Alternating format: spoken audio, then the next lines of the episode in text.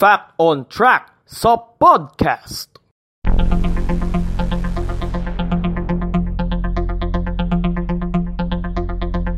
Fact on Track sa podcast. Magandang araw po muli sa inyo mga kapodcast and uh, belated Happy Independence Day po sa ating lahat. At uh, welcome po muli sa Fact on Track sa podcast. Dito po sa podcast ni Mans and uh, like what I've said sa sa pangalan ng aking channel, ako po si Mans and uh, kung like kagaya nung sabi ko nung mga nakarang episodes, kung bago kayo sa sa podcast channel natin sa YouTube ay uh, subscribe po kayo doon sa Podcast ni Mans YouTube channel and uh, click the notification bell button para po sa ating mga latest episodes ng ating Fact on Track sa podcast at uh, hopefully makagawa tayo ng uh, ng ating second show doon din po sa same channel pa rin sa sa podcast ni Mans. Fact on Track sa podcast. At dahil nga po sineselebrate po natin, actually nung Friday pa, yung Independence Day, ay uh, uh, kaya meron tayong series tungkol sa Independence Day. So sa part 1 natin, ay uh, pinag-usapan natin yung uh, yung history ng celebration natin ng Independence Day and syempre yung uh, mga naging struggles, lahat ng mga naging challenges challenges nito sa ating kasaysayan. And by the way, share ko lang po sa inyo, uh, last uh, Thursday and Friday mga kapodcast ay uh, Uh, kasali po ang inyong lingkod sa sa hashtag One Pilipinas online quiz B na Uh, isa po yan sa mga uh, pa-contest ng Positive Youth Development Network. Shoutout po pala sa inyo. Uh, maraming salamat po sa sa pagsali niyo po sa akin. At uh, uh, naka-advance naman tayo sa qualifying round. Pero sad to say, ay hindi tayo pinalad sa final round. Pero uh, congratulations pa rin po sa ating mga nanalo. So, mabuhay po kayong lahat at uh, uh, nakakatuwang isipin na na may mga mas patak pa pala kesa sa akin, ano? So, uh, uh, kailangan talaga tanggapin talaga natin yung natalo tayo. So, ganun talaga. Parang sa sports lang din yan. May nananalo, may natatalo. So, anyway, uh, proceed po tayo sa ating... Nalalayo na tayo, ha? So, proceed po tayo ngayon sa part 2 Actually, two parts nga lang po ito eh. So, sa part 2 ng ating uh, Independence Day series, pag-uusapan naman natin ngayon ang tungkol sa ating national anthem. And by the way, uh, abangan nyo po, i-play po natin, actually for educational purposes rin naman po ito, uh, ipaparinig ko po sa inyo yung Spanish at English version ng ating pambansang awit. So yun yung nauna bago yung ano eh, bago yung yung Filipino version eh. So uh, disclaimer ko lang po ulit na uh, gagamitin lamang po natin ito for educational purposes. Para iparinig ko lamang po, iparinig ko lamang po ito sa inyo. So tara, start na po tayo. Fact on Track sa podcast.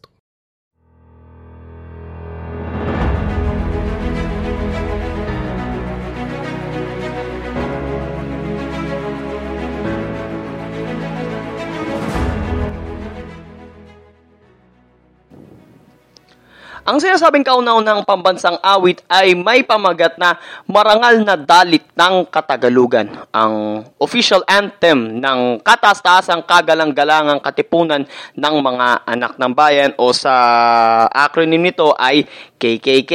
Ito ay likha ni Julio Nakpil. Kinonsidera itong pambansang awit sapagkat ang katipunan ay naging isang revolutionary government na itinatag ng Supremo na si Andres Bonifacio. Ito ay ang Republika ng Katagalugan.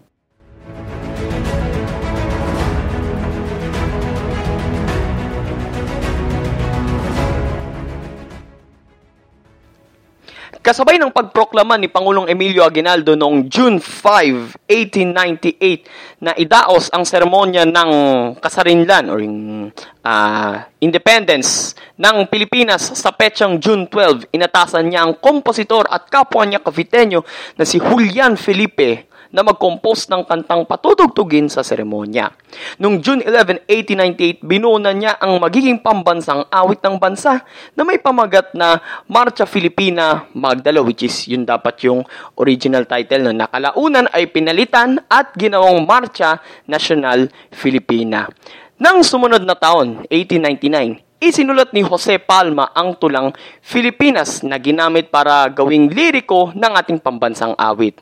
At dagdag trivia, ang time signature ng Marcha National Filipina ay nasa 2-4 at ito ay nasa key of C major. So dahil po dyan, ipaparinig ko po sa inyo ngayon yung Marcha National Filipina, ang Spanish version ng ating pambansang awit.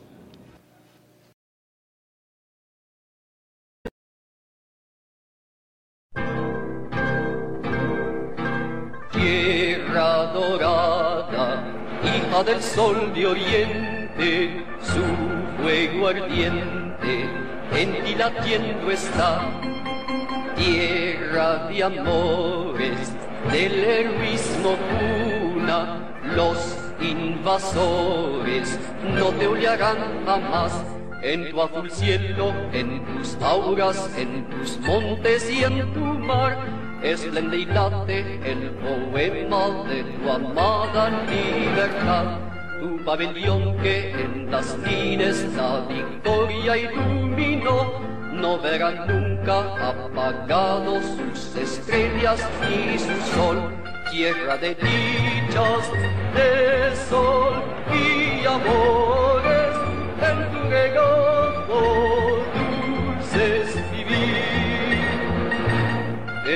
gloria para tus hijos cuando te ofenden por ti morir. So paalala ko lang po ulit ay uh, uh, pinatutugtog ko lamang po ito for educational purposes para po uh, sa topic po natin ngayon. So, uh, hindi ko po patutugtugin yung Filipino version sapagkat yun po ay uh, nasasaad sa batas. So, tuloy po tayo ngayon sa ating discussion.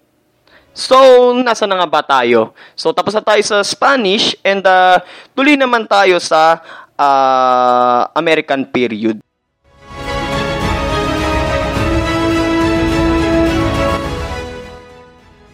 So yun na nga po yung uh, naging national anthem pero nakasulat po siya in Spanish. Pero nang ipatupad ang Act number 1696, Act number 1696 po pala yun. So pardon me po sa uh, sa pagkakamali ko sa previous episode which is uh, sabi ko noon Act number 1697. So Act number 1696. O, o mas kilala bilang flag law noong 1907, ipinagbawal din ang pagtugtog pagpapatugtog ng ating pambansang awit. So, aside sa pagsasabit ng Philippine flag sa kahit saang lugar, ay pinagbawal din po ang uh, pagpapatugtog ng ating pambansang awit. Pero nang ilift ang batas na ito noong 1919, unang sinali ni Paz Marquez Benitez, isa siyang uh, isa siya sa mga unang profesor sa University of the Philippines. Nang isalin niya ito sa Ingles, ang liriko ng ating pambansang awit. So, yun yung first uh, translation. Noong 1938 naman, muling isinalin sa Ingles din na Senator Camilo Osias at ang Amerikanang si Mary A. Lane ang liriko nito na siya nang ginamit magmula noon. Ang kanilang bersyon ay pinamagatang Chosen Land. Kung sa Spanish version ay nasa 2-4 ang time signature at nasa key of C major, ang English version nito ay may time signature na 4-4 so mas mabilis yung beat niya na pinalitan ng key na ginawang. So ngayon naman patutugtugin ko naman yung uh, yung English version ng ating national anthem. So pakinggan niyo po maigi. Land of the morning, child of the sun returning, with fervor burning, thee do our souls adore. Land heroes. Ne'er shall invaders trample thy sacred shores. Ever within the skies and through the clouds and all the hills and seas, do we behold the ravens feel the throb of glorious liberty. Thy banner dear to all our hearts, its sun and stars alike. Oh, never shall its shining we dim by tyrant's might. Beautiful land of love, oh land of light, in thy embrace this rapture to lie.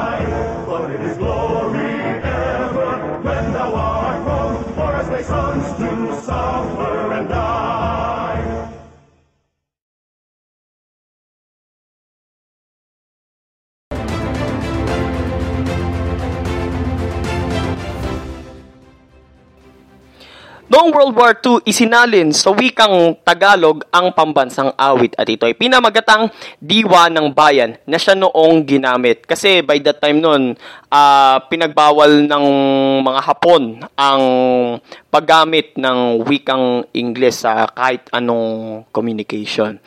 Ang ikalawang kantang binuo ay may pana- pamagat na O Sintang Lupa na nilikha ni na Julian Cruz Balmaceda, Ildefonso Santos at Francisco Caballo. Ito ang siyang ginamit na bersyon ng ating pambansang awit mula noong 1948. Noong May 26, 1956, kinanta sa unang pagkakataon ang Filipino translation ng ating pambansang awit. Hindi ko na kailangan i-play yan, eh wala rin naman ako dito niyan kasi alam naman po nating lahat yan. Na ang pamagat ay lupang hinirang. Okay. Inayos ni Felipe Padilla de, Le- ni de Leon ang pagkakasalin sa Filipino ng ating pambansang awit noong 1963 na siya nating inaawit ngayon. Nabanggit din sa Republic Act No. 8491 ang mga panuntunan tungkol sa tamang pag-awit ito at mga dapat at hindi dapat gawin habang pinapatugtog ito. Ano-ano nga ba yan? Makinig po kayo. Una, habang kumakanta nito, ang kanang kamay ay nakalagay sa kaliwang dibdib. Sa mga law enforcer na may suot na sombrero, police, militar, ah, security guard, ah, traffic enforcer, sasaludo sila sa dulo ng kanilang sombrero sa kanan. Kung ikaw ay sibilyan lamang, hubarin muna pansamantala ang suot na sombrero. Pangalawa, kapag nasa pampublikong lugar at pinapatugtog ang pambansang awit, mangyaring huminto muna at awitin ito. Ganon din dapat ang gagawin kapag ikaw ay manonood sa, halimbawa sa mga, sa mga sinehan o sa mga sports events. So, may mga nahuli nga po na ah, nung pinatutugtog yung pambansang awit ay hindi po tumayo. So, dalawang ano eh, dalawang beses may nabalitaan po ako ganyan. 2017, 20 years old siya, taga Angeles, Pampanga. And sa Batangas, nung 2018, ay ah, may 34 na katao ang sabay-sabay na inaresto dahil hindi po sila tumayo noong pinatugtog ang pambansang awit. Ang tono at pagkanta ng pambansang awit ay pamarcha. So, hindi pwede sa kahit anong tono. Dapat pamarcha lang. Hindi ito pwedeng kantahin sa ibang genre at hindi rin pwedeng ibahin ang tono nito.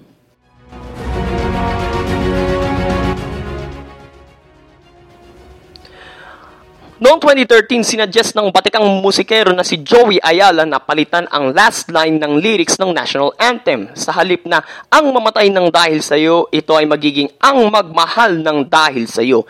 Sinuggest din niya na palitan rin ang time signature ng pambansang awit na mula 4-4 ay magiging 6-8. Panukala rin ni Senate President Tito Soto na isa ring kompositor na palitan ang last line ng lyrics at gawing ang ipaglaban ang kalayaan mo.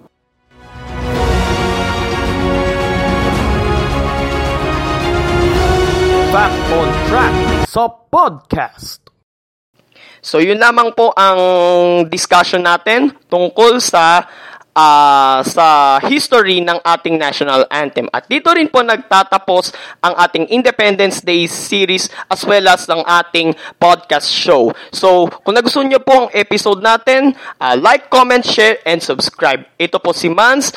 Happy Independence Day. Eh, sorry. Happy Independence Day po sa ating lahat and God bless the Philippines. Ingat po tayo palagi. So ito po ang Fact on Track sa podcast. God bless po mga kapodcast. Fact on Track sa podcast.